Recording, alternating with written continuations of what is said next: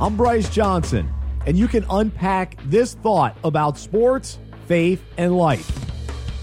Villanova convincingly won the men's NCAA national championship game 79 to 62 over Michigan this past week. Although an impressive championship game for Nova, the big takeaway is the dominance they displayed throughout all of March Madness. In each of their six games, they won by at least 10 points with a 17.7 average margin of victory. Nobody came close to their greatness. Fans and analysts agree that Villanova is clearly the best team in the country and proved it in each and every game along the way.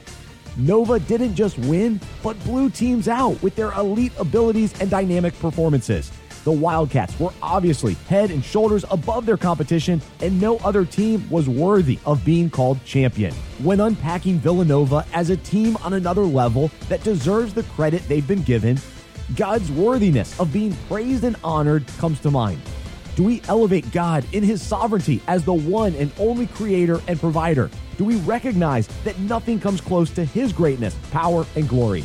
We sometimes act like we're the God of our universe and everything should center around us. We expect God to be on our level by thinking like we think and doing what we want Him to do, forgetting He's the one above all who knows all.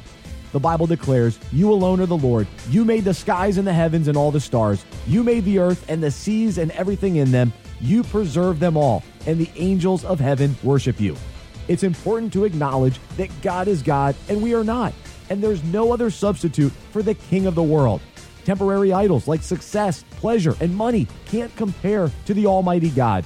Nothing comes close to His greatness. There is only one God who stands in victory. I'm Bryce Johnson, and you can unpack that. For more faith and sports, visit unpackingit.com.